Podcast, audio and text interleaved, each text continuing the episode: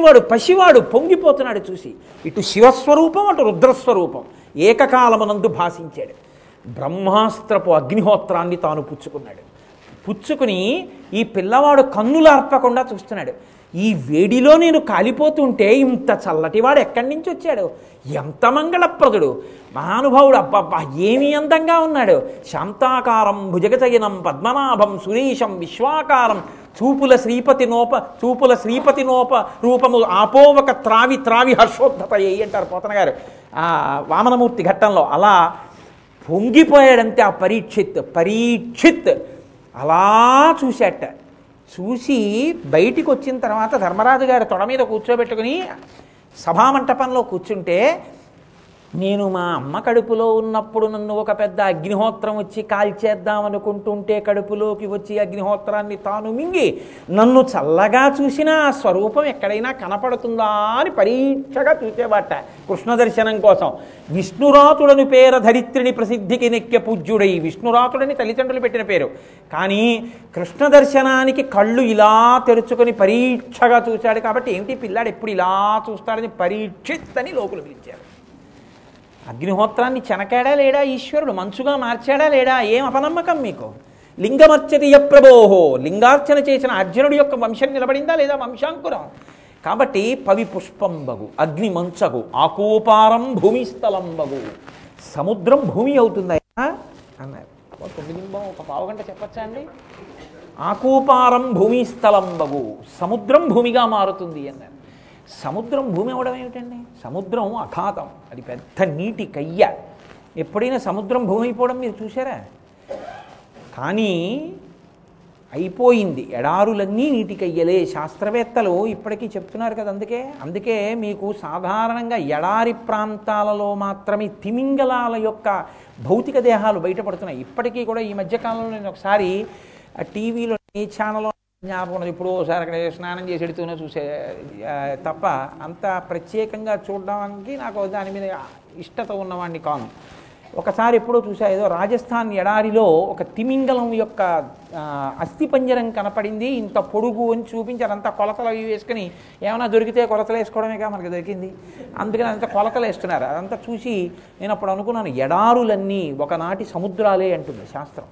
ఆ నీరు ఇంకిపోయి ఎడారిగా మారిపోయాయి అని కాబట్టి ఇప్పుడు సముద్రము భూమిగా మారిన సందర్భం ఉందా? ఎడారిగా మారింది అది అలా ఉంచండి. భక్తి చేత మారినది ఎక్కడైనా ఉందా? ఉంది. ఎక్కడుందో తెలుసా అండి? అనేక సందర్భాలు ఉన్నాయి. ఏదో ఒకటి చూపిస్తాను మీకు నేను. పరశురాముడు కశ్యప ప్రజాపతికి క్షత్రియులను గెలిచి తాను పొందినటువంటి ఈ భూమండలాన్నంతటినీ ధారపోసేశాడు. అందుకే భూమికి కాశ్యపి అని పేరు వచ్చింది ఎవరికి దానం చేయాలంటే యోగ్యుడైన బ్రాహ్మణుడికి దానం చేయాలి అందుకని ఆయన ఏం చేశాడంటే క్షత్రియులను గెలిచి తాను సంపాదించిన ఈ భూమండలాన్నంతటినీ కశ్యపుడికి ధారపోసాడు కశ్యపుడు అన్నాడు నువ్వు నాకు ఈ భూమండలం అంతా ఇచ్చావుగా ఇప్పుడు నాది. నీది కాదు. నీవు నాకు ఒకసారి ఇదం నమమా అని ఇచ్చిన తర్వాత ఇక దీన్ని నీదిగా నువ్వు ఉంచుకోకూడదు. అలా ఉంచుకుంటే దోషం వస్తుంది నీకు. కాబట్టి ఇక నువ్వు భూమి మీద ఉండకూడదు ఎక్కడికైనా వెళ్ళిపోవాలి. ఇప్పుడు ఎక్కడ ఉండాలి పరశురాముడు? అప్పుడు ఆయన సహ్యాద్రి పర్వత శిఖరం మీద నించుని సముద్రుడిని పిలిచాడు. ఇప్పటి వరకు భూమిగా ఉన్నదాన్ని నేను కశ్యపుడికి ఇచ్చాను. నేను ఉండడానికి ఓ సముద్రమా వెనక్కెళ్ళి భూమిని అన్నాడు. అసలు పరశురాముడు ఎంత దూరం వెళ్ళి ఇదిగో చాలా అంటే ఏ అంతే ఇస్తావా అని గండ్రగొడ్డలు విసిరితే?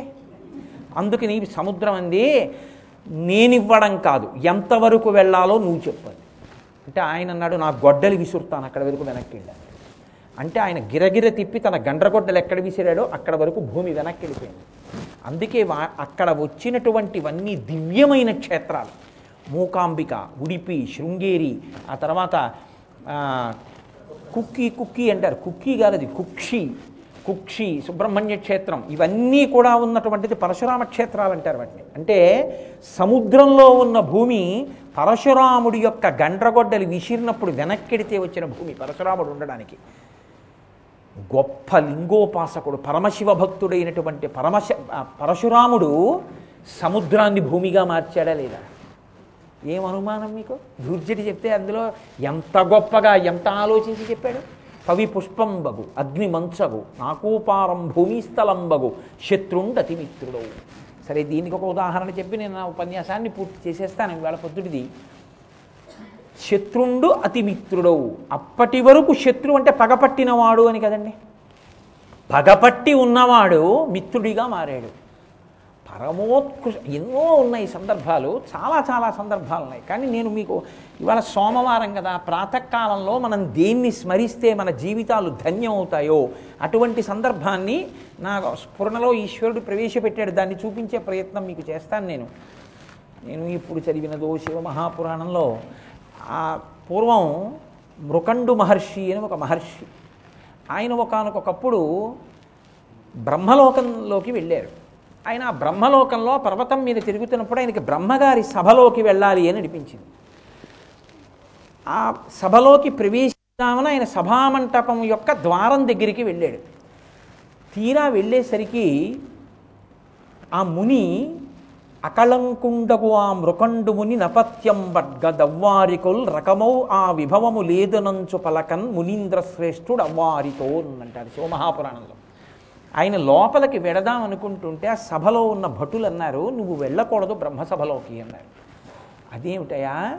ఒకనాడమ్ముని బంగరంపు చెలువందు పొందు పైతామహ ప్రకటారామము చేరి బ్రహ్మసభ చేరంబోవగా ఆ కొండ మీదకి వెళ్ళి మెరిసిపోతున్న బ్రహ్మగారి భవనంలో సభలోకి వెడుతుంటే ద్వారపాలకులు అడ్డగిస్తే ఎందుకు వెళ్ళకూడదంటే అపత్యం బట్గా నీకు సంతానం లేదు. సంతానం లేని వాడికి బ్రహ్మసభా ప్రవేశం లేదు. కాబట్టి నువ్వు వెళ్ళకూడదన్నాడు. ఆయన చాలా సిగ్గుపడి చిన్నబుచ్చుకొని ఇంటికి తిరిగి వచ్చాడు. భార్య ఏడుస్తోంది. ఆవిడని అడిగాడు ఎందుకు ఏడుస్తున్నావు? అన్నాడు. మన ఇంటికి కొంతమంది అన్నార్థులై ఉపాసన బలం కలిగినటువంటి కొంతమంది స్త్రీలు వచ్చారు మీరు లేనప్పుడు. నేను ఆహారపచనం చేసి వారిని కూర్చోపెట్టి అన్నం వడ్డించాను. అమ్మా నీ భర్త ఏరి అని అడిగారు. అంటే అమ్మా నా భర్త గారు బ్రహ్మసభకి వెళ్ళారమ్మా అందుకని నేనే మీకు ఔపోసన వేస్తాను అంది. అంటే వాళ్ళు అన్నారు నీ కొడుకుని దగ్గర పెట్టుకుని వడ్డించమ్మా అన్నారు. ఆవిడ కన్నుల నీరు పెట్టుకున్నది నాకు సంతానం లేదు అంది. వాళ్ళు వెంటనే విస్తర దగ్గర నుంచి లేచిపోయి అన్నారమ్మా మన్నించు. వివాహమై సంతానం లేనటువంటి ఇంట భోజనం చేయడాన్ని శాస్త్రం అంగీకరించదు. కాబట్టి అపత్య దోషం ఉంది. సంతానహీనులు కాబట్టి మీ ఇంట మేము భోజనం చేయలేము మేము వెళ్ళిపోతున్నామమ్మా అని వాళ్ళు వెళ్ళిపోయారు. గృహస్థాశ్రమంలో ఉన్నది అతిథికి అన్నం పెట్టడానికి. అటువంటి అతిథులు దొరికి కూడా ఎందుకంటే ఉత్తమమైన అతిథి అన్నం పెడదామన్న రాడు. ఆయన ఎందుకు వస్తాడు? ఆయనకేం ఒకళ్ళ ఇంటికి వెళ్ళి తిందామని సరదా ఏం లేదు. అటువంటి వాడు ఇంటికొచ్చి తిన్నాడు అంటే మీ పుణ్యం పండితే వస్తాడని గుర్తు. అందుకే భాగవతం దశమస్కంధంలో గర్గుణ్ణి ఉద్దేశించి అంటాడు నందుడు ఊరకరారు మహాత్ములు వా రథముల ఇండ్ల కడకు వచ్చుటలెల్లన్ కారణము మంగళములకు. మీరొచ్చుట శుభము మాకు నిజము మహాత్మ అంటాడు. కాబట్టి అటువంటి అతిథులు వచ్చారు కానీ నేను అన్నం పెట్టలేకపోయాను. మనకి సంతానం లేదు వాళ్ళు వెళ్ళిపోయారండి. అంటే మృకండు మహర్షి అన్నారు వనరకు ఇంక దేవి భగవానుడు రాజకిరీటుడున్నవాడు అనితరతుల్యుడాతడు దయాళు భక్తవర ప్రదాత నేనా ఘనుని గూర్చి తా తపంబు కాటముగా నొరరించి ఒక సుపుత్రుని పడయంగదాలదు. పడయంగదాలుదు ముదమందు ఆత్మలో ఓ సరోజముఖి ముదమందునాత్మలో అంటాడు. ఏమి బెంగపెట్టుకోకు ఎందుకో ఎంత బెంగపెట్టుకుంటావు వనరకుమింక దేవి భగవానుడు రాజకిరీటుడున్నవాడు. మహానుభావుడు పరమశివుడున్నాడే. పరమశివుడున్నాడే. నేను అనితరతుల్యుడాతడు దయాళుడు భక్తవరప్రదాత ఎటువంటిదైనా చెయ్యగలిగినటువంటి సమర్థుడు. నేను ఆ శివుడి గురించి తపస్సు చేస్తాను. ఆయన నన్ను మెచ్చుకుంటాడు. మెచ్చుకుని నాకు కొడుకునిస్తాడు. ఒక సుపుత్రుబడయంగదాలదు ఓ సరోజముఖి ముదమందు ఆత్మలో ఓ పద్మం వంటి ముఖమున్నదా నా సంతోషంగా ఉండు. కొడుకుని పొందడానికి అర్హతని పొంది వస్తాను. శివ శివుడి గురించి తపస్సు చేస్తానన్నాడు. వెళ్ళాడు పరమశివుడి గురించి తపస్సు చేశాడు. శంకరుడు ప్రత్యక్షమయ్యాడు. ఏం కావాలన్నాడు? ఆయనదో గమ్మత్తు. ఒక మహాత్ముడికి మహాత్ముడిని ఇవ్వాలనుకున్నాడు. ఆయన అన్నాడు సంతానం కావాలన్నాడు.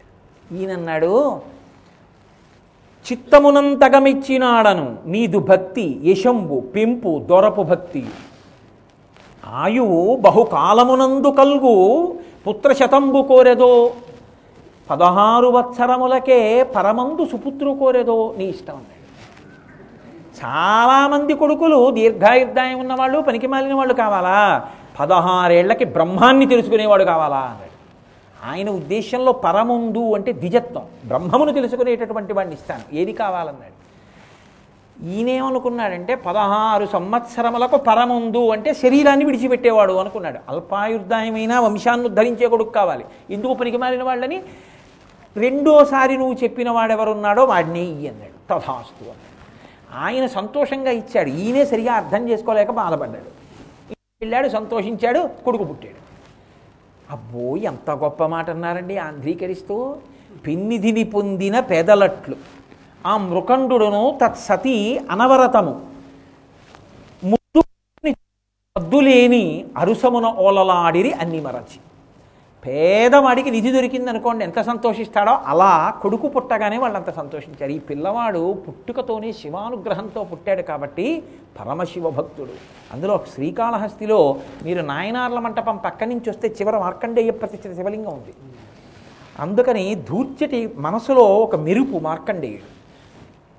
ఇప్పుడు ఆ మార్కండేయుడు పెరిగి పెద్దవాడవుతున్నాడు. చాలా చిన్న పిల్లవాడప్పటి నుంచే నడువుగా వచ్చిన నాటి నుండి శివదేవళంబులకెగుచుండు పలుకగా వచ్చిన నాటి నుండి నమశివాయయంసేపొద్దు పలుకుచుండు. వ్రాయగా వచ్చిన నాటి నుండి శివకోటి వరుస లిఖించుచుండు. చదువుగా వచ్చిన నాటి నుండి సంతసంబున శైవాగమంబుల చదువుచుండు. బూది సర్వాంగముల నిపుడు పూయుచుండు. తవిలి రుద్రాక్షలను మెడ తాల్చుచుండు. పార్థివేశార్చ ఏనాడు మాయకుండు. అటువంటి వాడై అటువంటి గొప్ప శివభక్తుడైనటువంటి కొడుకు పుట్టాడు. ఆయన అడుగులు వేయడం వచ్చినప్పటి నుంచి నాన్నగారిని చిటికిన వేలు పట్టుకుని శివాలయం చూపించేవాట తీసుకెళ్ళమని. ఆ చుట్టూ తిరుగుతుండేవాడు బుడిబుడి నడకలతో. ఆయనకి నోట మాట వచ్చినప్పుడు మొదటన్న మాట శివా అని. ఆయనకి వ్రాయడం వచ్చిన తర్వాత రాసింది శివకోటి. ఆయన చదవడం వస్తే చదువుకున్నది శైవ ప్రబంధాలు. పదహారో ఏడుస్తోంది తల్లిదండ్రులు బెంగ పెట్టుకుని ఏడుస్తున్నారు. ఎందుకు నాన్న ఏడుస్తున్నారు అన్నాడు. ఏమీ లేదురా నీ ఆయుర్దాయం అయిపోతోందిరా పదహారేళ్ళు ఇచ్చాడు రా శివుడు అన్నాడు. నాన్న ఎందుకు నాన్న ఏడుస్తారు మీరే కదా అన్నారు. కొడుకులు లేని మీకు కొడుకునిచ్చినవాడు చంద్రశేఖరుడు. కొడుకు పుట్టి చచ్చిపోతుంటే ఏడుస్తున్న మీకు దీర్ఘాయుర్దాయమైన కొడుకుని మళ్ళీ కటాక్షించగలిగిన వాడు శివుడు కాడా? మీరు ఎవరిని కా ఎవరి కాళ్ళు పట్టుకుని నన్ను కన్నారో వాడి కాళ్ళు పట్టుకుని దీర్ఘాయుస్తాయని సంపాదిస్తాను. నా కోసం కాదు నాన్న మీకోసం నేను ఇలా శరీరంతో ఉంటే మీకు సంతోషం అంటున్నారుగా? కాబట్టి ఆయన కాళ్ళే పట్టుకుంటాను. మీరు హాయిగా కూర్చోండి ఏడవకండి అన్నాడు. మార్గం తెలిసి ఏడవడం ఏమిటి నాన్న? ఇప్పుడు శివాలయంలోకి వెళ్ళాడు. శివలింగం దగ్గర కూర్చున్నాడు. ఓ పరమశివుడి మీద ధ్యానం చేస్తున్నాడు. అయిపోయింది ఆయుర్దాయ కాలం. యమధర్మరాజు గారు ఇదే పొరపాటు పడ్డారు. పదహారు వత్సరములకే పరమందు ఊపిరి తీయాలనుకున్నారు. భటుల్ని పంపించారు. అడుగు తీసి లోపల పెడదామంటే శివాలయం లోపలికి వెళ్ళడం కుదరలేదు వాళ్ళకి. ఏదో కిటికీల్లోంచి వాటిలోంచి పాశం వేద్దామంటే కాలి బూదైపోతుంది. వాళ్ళు వెనక్కి వెళ్ళి చెప్పారు ఇన్నాళ్ళు అందరి మీద వేషంగానే పిల్లాడి మీద వేయడం కుదరట్లేదు వాడు బయటికి రావట్లేదు. గుళ్ళో కూర్చున్నాడు శివలింగం దగ్గర ఉన్నాడు ధ్యానంలో ఉన్నాడు. యమధర్మరాజు అన్నాడు సమవర్తి అని బిరుదు నాకు. ఎవరి ఉసురు తీయకుండా ఉండను. వేళ దాటిపోయింది. నేనే వెడుతున్నానన్నాడు. పాశం పట్టుకుని వెళ్ళాడు. నేను ఏదో అలా విహంగ వీక్షణంలా చెప్తున్నా. మీరు శివమహాపురాణంలో చదవాలి అసలు ఆ మార్కండేయ వృత్తాంతం. వెళ్ళి పా పిలిచాడు. బయటికి రా పాశం వేస్తానన్నాడు. నేను రాను నేను శివుణ్ణి నమ్మానన్నాడు. శివుణ్ణి నమ్మితే విడు విడిచిపెడతాననుకుంటున్నావేమో. శివుణ్ణి నమ్మినా నా ధర్మం ఆగదు. నిన్ను తీసేస్తానన్నాడు ఎలా తీసేస్తావో నేను చూస్తానన్నాడు. ఆయన నమ్మకం అది. ఇప్పుడు లాగేస్తానంటున్నవాడు శత్రువు. నేను ఉంటానంటున్నవాడు ఈయన. నిన్ను చంపేస్తాను పాశం వేసేస్తానన్నాడు. ఎలా వేసేస్తావో వేసేయని శివలింగాన్ని కౌగలించుకున్నాడు. కౌగలించుకుని మీరు చంద్రశేఖరాష్టకాన్ని గమనించాలి. నాకు ప్రాణం పెట్టని అడగలేదు. ఆయన అన్నాడు చంద్రశేఖర చంద్రశేఖర చంద్రశేఖర పాహిమాం చంద్రశేఖర చంద్రశేఖర చంద్రశేఖర రక్షమాం రత్నసాను శరాశనం రజతాద్రిశృంగ నికేతనం అని అస్తకం అంతా చేస్తూ ప్రతి శ్లోకంలో చివర ఓ మాట చెప్పాడు. చంద్రశేఖరమాశ్రయే మమ కింకరిష్యతి వయ్యమహ అన్నాడు చూపించి. గురే యమ నేను శివుణ్ణి కౌగులించుకున్నాను రా శివపాదాలు పట్టుకున్నాను నువ్వేం చేస్తావు రా అన్నాడు. చంద్రశేఖరమాశ్రయే మమ కింకరిష్యతి వయ్యమహ ఈ యముడు నన్ను ఏం చేస్తాడన్నాడు? ఇప్పుడు ప్రహ్లాదుడు అడిగితే ఆనాడు నారసింహుడు ఎలా వచ్చాడో? అలా. ఇప్పుడు నేను ఈయన్ని పట్టుకుంటే ఈయనేం చేస్తాడని అంటున్నాడు నమ్మకంతో. తేలాలి ఏ విషయం. యమధర్మరాజు గారు పాశం వేశాడు. ఎలా వేస్తాడండి? శివలింగాన్ని గట్టిగా కౌకలించుకున్నప్పుడు ఈయన తలకాయ శివలింగం మీద ఉంది. పడదగా? శివలింగానికి దీనికి కలిపి వేశాడు. చమత్కారం ఉన్న పండితులు అన్నారు శివలింగానికి పాశం వేస్తావా అని కోపం వచ్చి ముందు లేచింది ఎడంకాలు. ఎడంకాలు ఎవరిది? శివస్వరూపంలో వామార్థ భాగం అమ్మవారిది. ఎంత ధూర్తుడివిరా? ఆయన మీద వేస్తావు. ఎడంకాలతో తందింది అమ్మవారి గుండెల మీద. ఆయన జోలికెడితే ఆవిడకి అంత కోపం వస్తుంది. అందుకే ఆవిడ సదాశివానుగ్రహద ఆవిడ మహాపతివ్రత. నా తల్లి లలితా సహస్రంలో మీరు వింటూ ఉంటారుగా. అటువంటి తల్లి. కాబట్టి ఇప్పుడు ఆయన చంద్రశేఖరమాశ్రయే మమ కింకరిష్యతి వయ్యమహ. పాశం వేశాడు ఇద్దరికీ కలిపి. అంతే. మీరు శివస్వరూపంగా చెప్పవలసి వస్తే ఒక్కసారి కైలాస పర్వతం మించి లేచి తన ఎడంకాలు పెట్టి యమధర్మరాజు వక్షస్థలం మీద తల్లాడు శంకరుడు. యముడు మరణించాడు. అది ఆశ్చర్యం. వెంటనే శంకర భగవత్పాదులు ఈ వృత్తాంతం చదవగానే లేచి అన్నారు వక్షస్థాడనమంతకస్య కఠినాపస్మార సంవర్ధనం భుభృత్పర్యటనం నమచ్చురతిర కోటీర సంఘర్షణం కర్మేదం మృదులస్య తావక పదద్వంద్వస్య గౌరీపతే మచ్చేతో మణిపాదుకా విహరణం శంభో సదాంగీకురు అన్నారు. ఈశ్వర శ్రీశైలాది పర్వతాల మీద తిరిగి నీ పాదములలో ముళ్ళు గుచ్చుకుని ఎంత సొక్కిపోయాయో. కఠినమైన యమధర్మరాజు వక్షస్థలం మీద తన్ని ఆ పాదం ఎంత సొక్కిపోయిందో. మన్మూర్ధినికాళి యపనే వికటాట వీష శ్రీ వెంకటాద్రిశి కరే శరసశ్రుతీనాం చిత్తేప్యనన్యమనసాం సమమాహితౌతే శ్రీ చరణౌ శరణం ప్రపత్యే శంకరాచార్యులు వారు శివానందలహరిలో చేసిన శ్లోకాల్లో భావాలనే అన్నను గ్రహించాడు సుప్రభాతంలో. ఆనాడు శ్రీశైల పర్వతం మీద తిరిగినప్పుడు శివ అని పాదం ఎంత సొక్కిపోయిందో. యమధర్మరాజు వక్షస్థలాన్ని తన్నినప్పుడు నీ పాదం ఎంత సొక్కిపోయిందో. దాన్నే అన్నం వెంకటేశ్వర సుప్రభాతంలోకి తీసుకొస్తే శేషాద్రి పర్వతం మీద తిరిగినప్పుడు నీ పాదం ఎంత సొక్కిపోయిందో. కాళీయుడి పడగల మీద ఆనాడు ఆ మహానుభావుడివి వెస దామోదరు పాదగా దనకతుల్వేవేల చందంబులన్ ప్రసభాటోపముచూపబాపణ భృచ్చటామండలంబ సహంబై పగిలిన్ మడుల్చదరగాన శంబులన్ సోడితం బెసగంధం స్థల నుగ్గుగా గగరల వహ్నిజ్వాలికల్ వెల్వడన్. కృష్ణ భగవానుడిగా నాట్యం చేశాడు. కాళీయుడి పడగల మీద. నీ పాదం ఎంత సొక్కిపోయిందో. అన్నం సుప్రభాతంలో అంటాడు శివానందలహరిలో శంకరుడు శివుణ్ణి ఉద్దేశించి అంటారు ఈశ్వర మీ పాదాలు సొక్కిపోయి ఉంటాయి. నా మనస్సు అనేటటువంటి బంగారు పాదుకలను మీరు తొడుక్కోండి అన్నారు. ఎలాగో అలా శివుడి పాదాలు పట్టుకోవడం మనకి నేర్పడాలి. కాబట్టి ఆనాడు యముడు చచ్చిపోయాడు. కండేయుడి దగ్గరికి వచ్చి ఆయన అన్నారు పదహారు వత్సరములకే పరముందు సుపుత్రు కోరేదో అన్నాను నేను పదహారేళ్ళకి నీకు బ్రహ్మము తెలుస్తుందయా? నీకు ఎవడు ఈ సర్వలోకములను నిర్వహిస్తున్నవాడో ఎవడి ఎందు పుడుతున్నాదో ఎవడి ఎందు పెరుగుతోందో ఎవడి ఎందు లయమవుతోందో తెలుస్తుంది నీకన్నాను. అది ఆయనకి అర్థం కాలేదు. అందుకు చంపేశాను యమధర్మరాజుని. ఇప్పుడు దేవతలందరూ వచ్చి ప్రార్థన చేశారు తెలియక పొరపాటు చేశాడు. కానీ జీవులు లయం అవ్వాలిగా? మరి యమధర్మరాజు ఉండాలిగా? ఈశ్వర బతికించండి అని అడిగారు. వెంటనే మళ్ళీ కరుణాదృష్టితో చూశాడు యమధర్మరాజు లేచి బతికాడు. బ్రతికి మార్కండేయుణ్ణి కౌగిలించుకున్నాడు. నాయనా నీ వల్ల శివదర్శనమైందిరా నాకు అన్నాడు.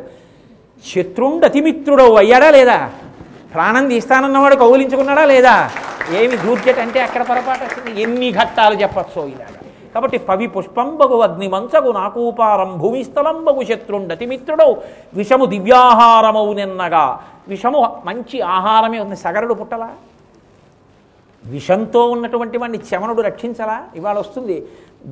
శంకరాచార్యుల వారు స్తోత్రం చేస్తూ అందులో ఒక చోట సంసార సాగరత అంటారు. ఎలాగ ఇక్కడ అని వదిలేశాను కాబట్టి అక్కడ పూర్తి చేస్తాను ఆ విషయాన్ని. కాబట్టి సగరుడై విషముతో పుట్టినటువంటి వాడు కాల విషం ఏం చేయకుండా లేదు. అంతవరకు ఎందుకు? ఎవరినో విషం చేయడం ఏమిటి? లోకాల్ని కాలిస్తే భయపడిపోయి అందరూ పారిపోయారు. హలాహలాన్ని చూసి. అంతమంది పారిపోతే పరమశివుడు మాత్రం పారిపోవడం కాదు. నచ్చజెప్పాడు పార్వతీదేవికి. అందరూ పరిగెత్తారు. క్షీరసాగర మదనం చేస్తుంటే హాలాహలం పుడితే అయ్య బాబో ఇది సముద్రం మీద కడితే సముద్రాలు ఇంకిపోయాయి. అరణ్యాల మీద కడితే అరణ్యాలు బూదైపోయాయి లోకాలన్నీ కాలిపోతున్నాయి. ఈశుని దవ్వారికు లడ్డు తలమంచుంజొచ్చి కుయ్యో మొర్రో విను మాలింపుము చిత్తగింపుము దయన్ వీక్షింపుమంత అంబుజాననము కిల్కని రక్తరక్షణ కళా సంరంభునించంభునిన్ అన్నారు పోతన గారు. అందరూ పరిగెత్తుకుంటూ బ్రహ్మ విష్ణువు దేవతలు అందరూ వెళ్ళి ఆర్తరక్షణ కళా సంరంభునిన్ చెంబునిన్ పరమశివ మీరు తప్ప గ్రహిస్తారు అనుగ్రహిస్తారు? కాపాడండి కాపాడండి అన్నారు. ఆయన వెళ్ళి పార్వతీదేవికి నచ్చ చెప్పారు. చూసావా పిల్లలు ఎలా ఏడుస్తున్నారో పార్వతి? పిల్లలు బొత్తిగా అలా ఏడుస్తుంటే మనం ఏం పట్టనట్టు కూర్చుంటే బాగుంటుందా? కాబట్టి నేను ముచ్చేసుకుంటాను హాలాహలం ఆవిడంది సరే మీకు ఎలా నచ్చితే అలా చేయండి. అంటే వింటున్న పరీక్షకు తెల్లబోయాడు భాగవతం. అదేమిటంటే బొత్తిగా ఎంత ఎంత పనికి మాలిన వాడైనా భర్త ఉండాలని కదా కోరుకుంటుంది శ్రావణ శుక్రవారం అవి చేసుకోవాలి కదా. అంతేకాని బొత్తిగా పోతే పోనివ్వండి తాగేంటి విషయం అంటుందా భార్య? అందున ఎటువంటి తల్లి సర్వమంగళా నిత్యాయ త్రిగుణాత్మనే పురజితే కాత్యాయని శ్రేయసే సత్యాయాద్య కుటుంబినే మునివన ప్రత్యక్ష చిన్మూర్తయే. ఏ తల్లిని అమ్మలగన్నయమ్మ ముగురమ్మల మూలపుటమ్మ చాల పెద్దమ్మ సురారులమ్మ కడుపారడి బుచ్చినయమ్మ తన్ను లోనమ్మిన వెల్పుటమ్మల మనంబున ఉండెడియమ్మ దుర్గమాయమ్మ. కృపబ్ధినిచ్చుట మహత్వ కవిత్వ పటుత్వ సంపదల్లని పోతన గారు స్తోత్రం చేసిన తల్లి భర్త విషం తాగితే ఒప్పుకుందా? ఎలా ఒప్పుకుందన్నారు? పరీక్షిత్ అంటే శుకబ్రహ్మ అన్నారు అయ్యో దానికి నువ్వు ఎందుకదయా అంత బెంగపెట్టుకుంటావు ఆ తల్లికి తెలుసు. ఆ తింటున్నది విషమే తింటున్నాడు శివుడు అన్న విషయం ఆవిడికి తెలుసు. కానీ ఎందుకు తిన ఎందుకు తినమందో తెలుసా? మంగళసూత్రమునెంత మది నమ్మినదో తన మెనలో మంగళసూత్రం ఉండగా పరమశివుడికి హాని కలుగుతుందా? ఏమీ అవుతుందంటే ఆవిడ సర్వమంగళ. అందుకు తాగేమంది ఇప్పుడు ఆయన ఏం చేశాడు? తన చుట్టూ సరసంఘముల్ జయ జయధ్వానంబులన్ బొబ్బిడన్ ఘనగంభీర రవంబుతో శివుడు లోకద్రోహి హుంపోకు రమ్మని కింగేల తెమల్చి కూర్చి కడిగా నంకించి జంబూపలంబున మహావిషమునాహారించి హేలాగతిన్ అందరూ భయపడి పారిపోతే ఇందరికి ఎదురెళ్ళారు ఎదురెళ్ళి ఈయన్ని చూసి అది పారిపోతుంది. ఎక్కడికి పారిపోతావు? ఇలా రా అన్నాడు. అని చేత్తో పట్టుకున్నారు. ఇలా ముద్ద చేశారు. ముద్ద చేసి ఏదో కిస్మిస్ పండు నోట్లో పడేసుకున్నట్టు పడేసుకున్నారు. పోనీ ఇన్నింటినీ కాల్చేసింది ఆయన బుచ్చుకుంటే వేడి చేసి పొక్కెక్కిందా? అగ్ని చూస్తే పారిపోయే పాము కిందకి దారిపోయిందా చంద్రుడు కందిపోయాడా అంటే వడలం ఘర్మాంబుదాలంబు పుట్టదు నేత్రంబులు నెర్రబారవు నిజ జూటాచంద్రుడున్ కందడున్ వదనాంబోజము వాడదావిషమును ఆహ్వానించుతో డాయుచో పదిలంబై కడిచేయుచో దిగుచుతో బట్టించుతో మృంగుతో అన్నారు పోతన గారు. అది పట్టుకున్న ముద్ద చేసిన నోట్లో పెట్టుకున్న మింగిన కనీసం చంద్రబింబం చొక్కిపోలేదు పావు కిందకి దారిపోలేదు ఒంట్లు ఒళ్ళు వేడెక్కలేదు కళ్ళు ఎరుపెక్కలేదు ఒంటి మీద పొక్కు రాలేదయా? శివుడంటే శివుడే. అలాగే ఉన్నాడు ఆయన. హాయిగా ఉన్నాడు. ఎటు తిరిగి ఆయన మింగేస్తుంటే ఉదరము లోకంబులకును సదనంబుగు టెరిగి శివుడు చటుల వీరాగ్ని చటుల విషాగ్ని కుదురుకునే కంఠభిలమున పదిలంబుగా నిలిపే సూక్ష్మ బలరసము ప్రియం మింగేస్తే అధోలోకాలు పోతాయి వదిలేస్తే ఊర్ధలోకాలు పోతాయని అటు ఇటు కాకుండా కంఠంలో పెట్టుకుని తెల్లటి నా స్వామి కంఠం నల్లగా అయింది అప్పుడు గరళకంఠుడు శ్రీకంఠుడు నీలకంఠుడు అయ్యాడు లోకాన్ని కాపాడుతూ అసవ్యో వసత్పతి నీల గ్రీవో విలోహిత ఉతైనం గోప అదృశన్ను దుషన్ను దహార్య అంటే ధృతరాధ్యాయం. ఎదురువేదం అదిగో ఆకాశ మండలంలో పొద్దున్నే కనపడి నీలకంఠుడై మహానుభావుడు అందరికీ అభయం ఇచ్చి దర్శనమిస్తుంటాడు కాబట్టి విషము దివ్యాహారమౌ నిన్నగా. ఆ విషమనేటటువంటిది కూడా శివుణ్ణి నమ్ముకున్న వాడిని ఏమీ చేయలేదు. కాబట్టి పవి పుష్పంబగు అగ్ని మంచగు నాకూపారం శత్రుండతి శత్రుండతిమిత్రుడౌ విషము దివ్యాహారమౌ నిన్నగా అవనీ మండలి లోపలం శివ శివేచ్ఛాభాషణోల్లాసకిన్ శివ నీ నామము సర్వవశ్యకరమౌ శ్రీకాళహస్తీశ్వర ఈశ్వర మీ నామము మాకు సర్వకాలవలయందు నాలుక ఎందు నర్తించుగాక. అని మహానుభావుడు స్తోత్రం చేశాడు. ఈ నామం కావాలని అది శివనామమా నారాయణ నామమా అనుకోకండి. ఏ నామమైనా. ఏ నామమైనా పరబ్రహ్మాంది ఏ పెద్దలు కోరుకున్నా కోరుకున్నది అదే కోరుకున్నారు. రామదాసు గారు కోరుకున్న హరునకు విభీషణకు అద్రిజకున్ తిరువంత్రరాజమైకరికి నహల్యకున్ ద్రుపదకంజకు నట్టి హరించు చుట్టమై బరగిన ఎట్టి నీ పతితపావన నామము. నాదు జిహ్మపై నిరంతరము నటింపచేయుమి కదా చరధి కరుణాపయోనిధి అని రామనామం కావాలని రామదాసు గారు కోరుకుంటారు. కోరుకోవలసింది భగవన్నామం వైదికమైన నామం. ఆ నామం నాలుక మీద నర్తిస్తే అదే మనకి భవబంధముల నుంచి బయటికి తీసుకొచ్చి ఇహమునందు సౌఖ్యాన్ని పరమునందు ఒక సమున్నతమైన స్థానాన్ని కల్పించి భక్తి పండి జ్ఞానముగా మారి ఈశ్వరుడి ఎందు కలిసిపోయి మళ్ళీ పునరావృత్తి రహిత శాశ్వత శివ సాయుధ్య స్థితిని కల్పించగలిగినటువంటి రాసమార్గమై నిలబడుతుంది.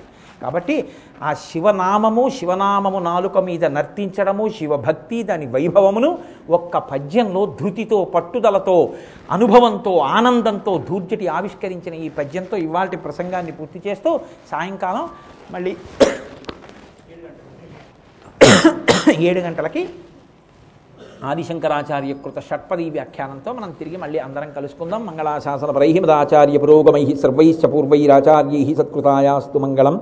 మంగళం కోసలేంద్రాయ మహనీయ గుణాత్మనే చక్రవర్తి తనూజాయ సర్వభౌమాయ మంగళం. ఉమాకాంతాయ కాంతాయ కామితార్థప్రదాయినే శ్రీగిరీషాయ దేవాయ మలినాథాయ మంగళం.